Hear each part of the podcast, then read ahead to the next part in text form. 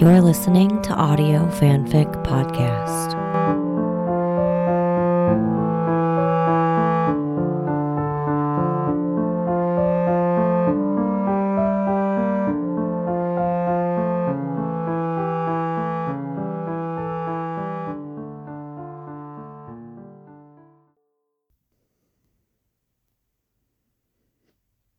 North of Zero by Slippin' Mickeys on AO3. Chapter 17 The Friend.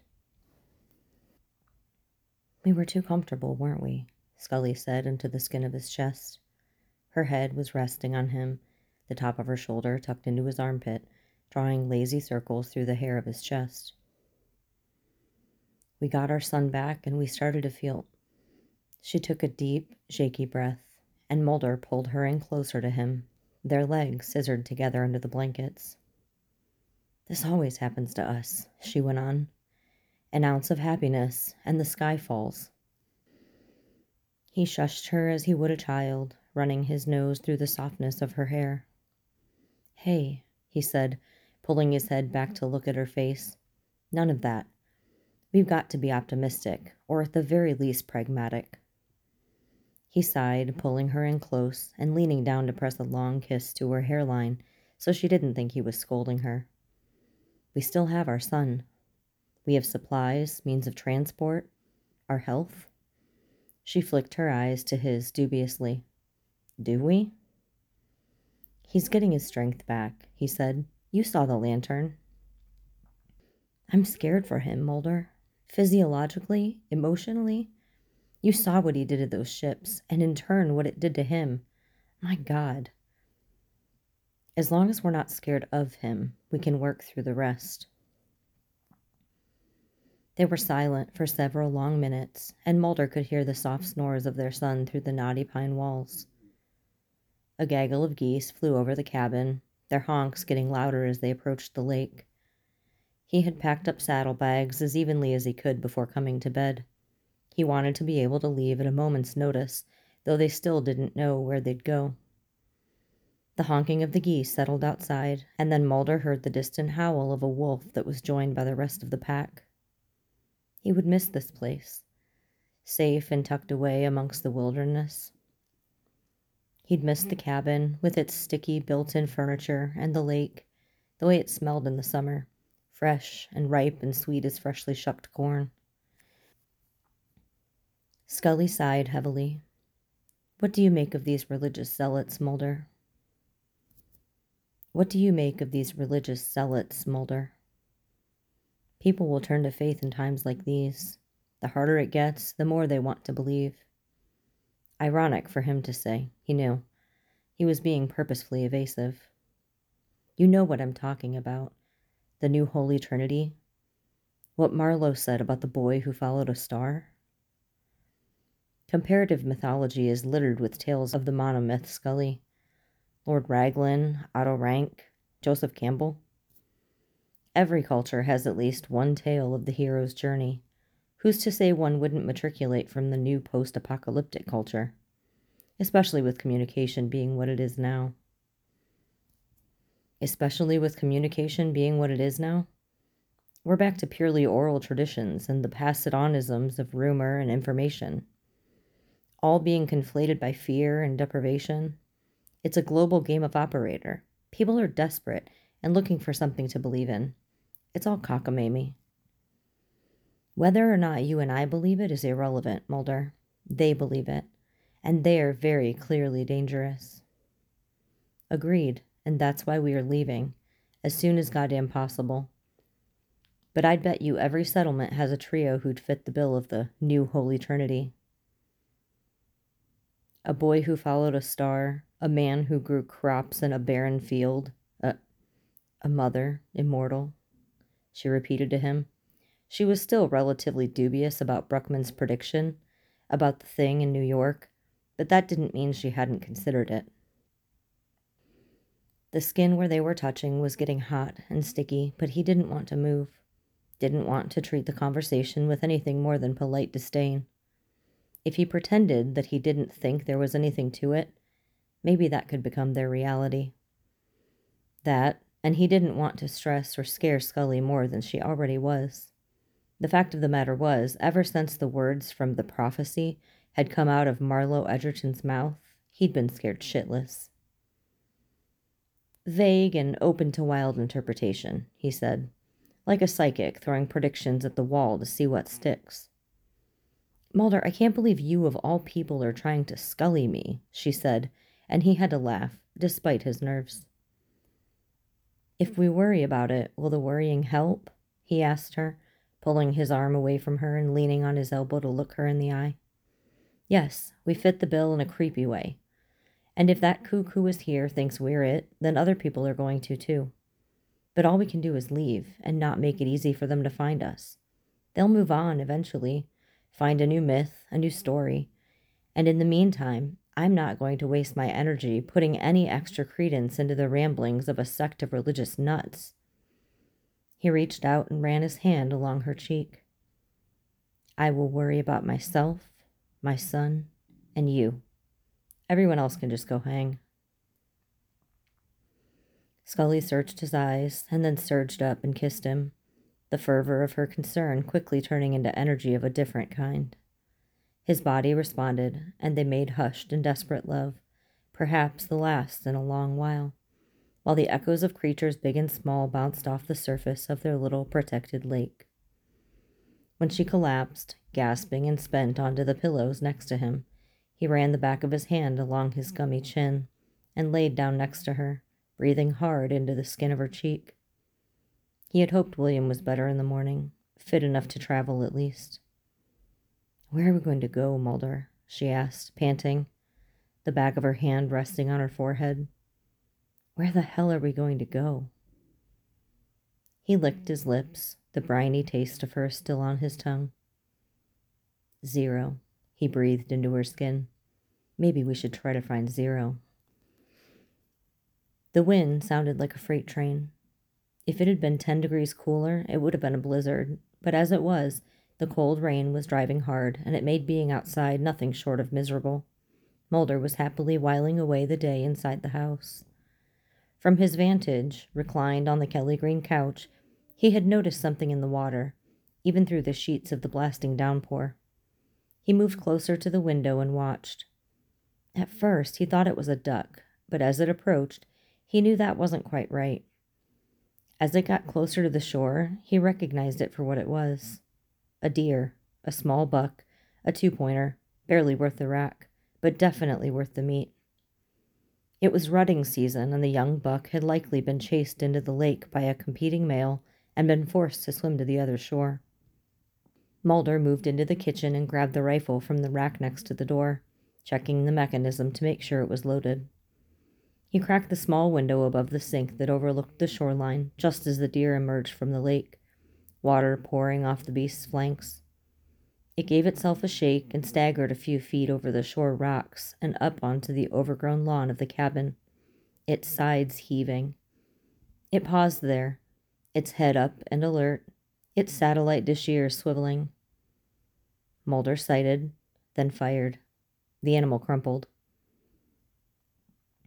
The crack of the rifle was like Hiroshima in the small space, and Scully came staggering out of the bedroom, pulling up a pair of pants, a sidearm in hand, her ice eyes like wildfire. Mulder held up a hand. There was a buck in the yard, he explained, and she glared at him, but lowered her weapon, breathing hard. You better have hit it, she said, and he gave her a gesture like the Fonz's, at what he could tell she was only mildly amused at which he could tell she was only mildly amused. Scully grabbed her pair of Carhartts that were hanging near the gun rack and followed Mulder outside. She was in charge of butchering. They squelched through the overgrown yard and approached the animal cautiously.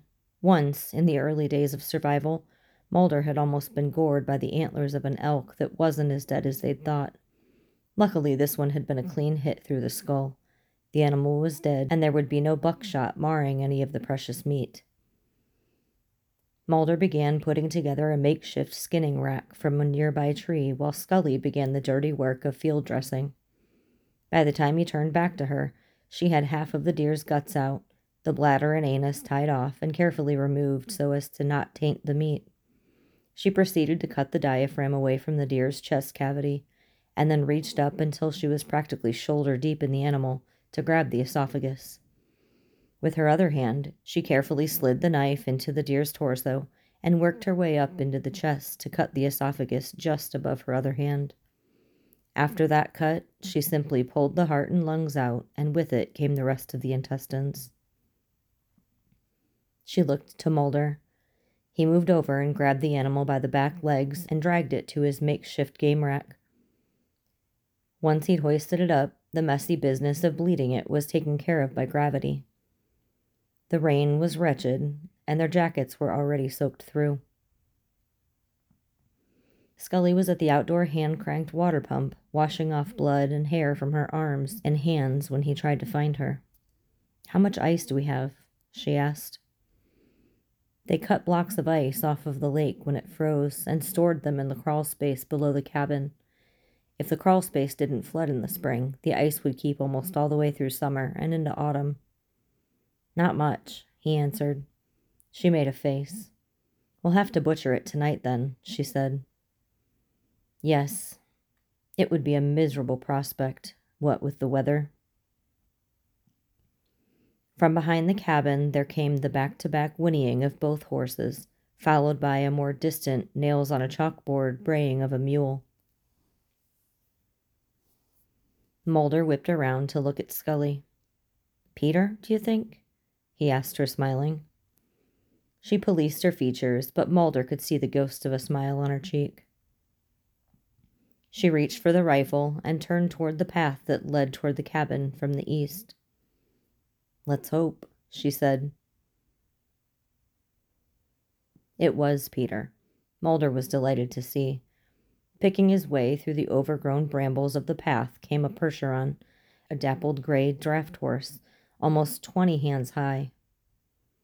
Perched atop the massive beast was a man who matched the horse in size, if not strength.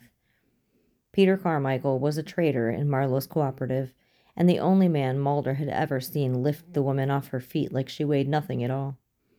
He reminded Mulder distinctly of Yukon Cornelius from the old claymation Christmas movie, and next to Scully, he looked like a giant, and she a child. He was also the most jovial, kind, generous man Mulder had ever met. An unexpected visit from Peter was a gift. Hello, the house, Peter called when he broke through the clearing. Behind the Percheron were two mules on a lead rope, both heavily laden with packs and various implements.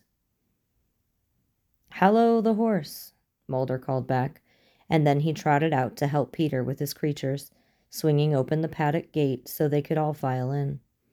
Pumpkin and Molly whinnied excitedly, and one of the mules let out a long, loud bray. You're traveling heavy, friend, Mulder said as Peter swung his considerable girth off the gray horse's back.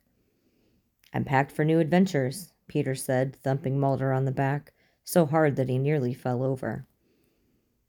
You look to be packed for a new life, Scully said, approaching them through the gate and then swinging it closed once all the beasts were inside. More right than you know, Dr. Scully, Peter said, leaning down to drop a fuzzy, fully bearded kiss onto Scully's delicate cheek. Mulder looked at the man curiously as he helped him unload the mules and pull Peter's baggage into the dry of the barn. I'm leaving the cooperative, Peter said, and both Mulder and Scully looked at him in surprise. You're kidding, Scully said, running her hands along the Percheron's flank so she could loosen the girth to remove the beast's saddle. Her head barely reached the horse's back. Let's get into the dry of the cabin and I'll tell you all about it, huh? Peter said, insisting on rubbing down all three of his creatures before he would join them in the house. Scully climbed up into the hayloft to drop down a few more bales for their guests, and Mulder brought in a few more buckets worth of water from the outdoor pump. It would be a tight fit in the barn, but more bodies would warm up the space considerably. It's good to see you both, Peter said as they finally walked toward the cabin, pulling them each into the sides of him in a rough, enthusiastic, if rain damped, hug. It has been too long. They tumbled into the cabin, spraying bits of water everywhere, and Mulder threw a few more logs into the stove before they all retired briefly to change into dry clothes. When he emerged from the bedroom, Peter was pulled up close to the stove to warm himself in one of their kitchen chairs, looking like an adult sitting at a child's desk. Scully was pouring him a hefty mug of her cedar tisane. Now, what's this about leaving the cooperative? Mulder asked, accepting a warm mug from Scully with a silent smile. He sat at the table and Scully joined him, both of them looking at Peter with concern. Ah, Peter said, leaning back in the chair, which gave a concerning creak. I've been feeling antsy for months. It is time for a new adventure. And my contributions to the cooperative are not helping as many people as perhaps yours do. Peter was a talented finder, a collector of random things batteries, kerosene. He'd once found a wheel of Parmesan Reggiano cheese the size of a kindergartner. Peter, you're one of the most valuable traders in the cooperative, Scully said, looking to Mulder for backup. She's right, Mulder said shortly, taking a long drink of the tisane. The feeling was coming back into his fingers as they warmed, and the burning, tingling sensation was unpleasant. That was maybe true once, Peter said, sighing. But the pickings are getting slimmer out there, and these days I seem to be contributing less than I take. Where will you go? Scully asked, the worry in her voice evident. Ah, said Peter, leaning forward eagerly, as if he had a secret. I have heard of a place, north of here, where a man like me might do well. Mulder cocked his head to the side inquiringly. It is said there is a town, Peter went on, called Zero, where they are finding new uses for old technology. Did you know I was an engineer before? Scully shook her head. I'd like to go to Zero, Peter said, sitting back and nodding now more to himself than to Mulder and Scully. I'd like to see what they're doing there. It's said that they're progressive, democratic, and secular, that they have maybe harnessed alien technology as well as some of our own. I would do well in a place like this. I'd like to be able to help.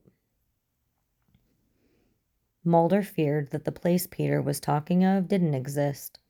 They'd heard numerous rumors of Xanadu like places in the years since the invasion, and most of them turned out to be nothing more than hopeful speculation.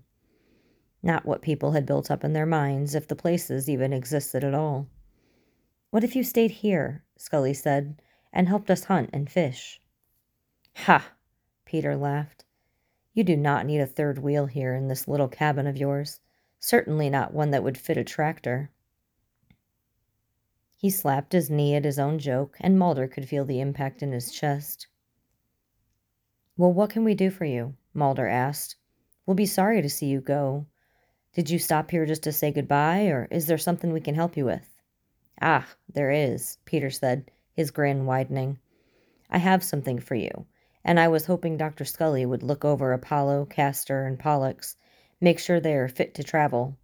And me as well, he added, looking, for the first time Mulder could ever remember, a little embarrassed. I have a, uh, complaint. Scully sat up straight. I'd be happy to help you, she said, and your animals. Wonderful, Peter said, clapping his paws together and standing. I am prepared to bend over and cough. Scully's cheeks colored, but she maintained her composure, standing and putting on a mask of professionalism. There's no time like the present, she said. Mulder, why don't you gather some of the veterinary equipment out in the barn while I give Peter a physical? Mulder nodded, happy to have an excuse not to stick around and grab a dry. Happy to have an excuse to not stick around and grabbed a dry coat, heading through the rain to the barn. Twenty minutes later, Peter and Scully found him shoveling shit out from the stalls. He straightened himself and leaned against the pick. All okay? Mulder asked. Peter is cleared for travel, Scully said with dignity, and Peter reached out once again to slap Mulder on the back. The most delicate hands I've ever had in delicate places, Peter laughed. You are a lucky man, Mr. Mulder. Scully looked to the floor of the barn, trying not to laugh, and Peter moved to his baggage.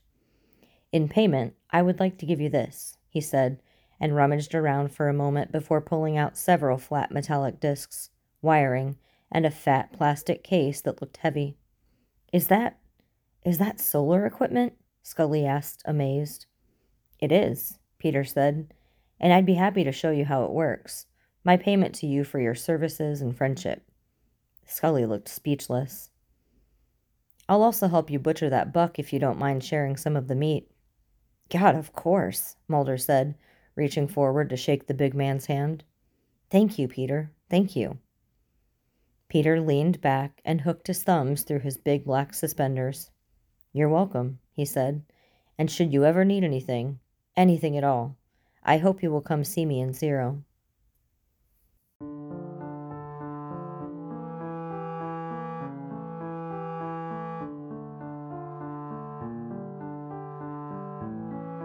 If you like this story, please follow the link to the writer's page and leave some love. Kudos, comments, or subscribe. They'll love hearing from you. Then you can head over to our Patreon page and contribute to Audio Fanfic Podcast. As a member, you are granted early access to one new story per month. That's www.patreon.com slash audiofanficpod. Thank you for listening, and remember, the stories are out there.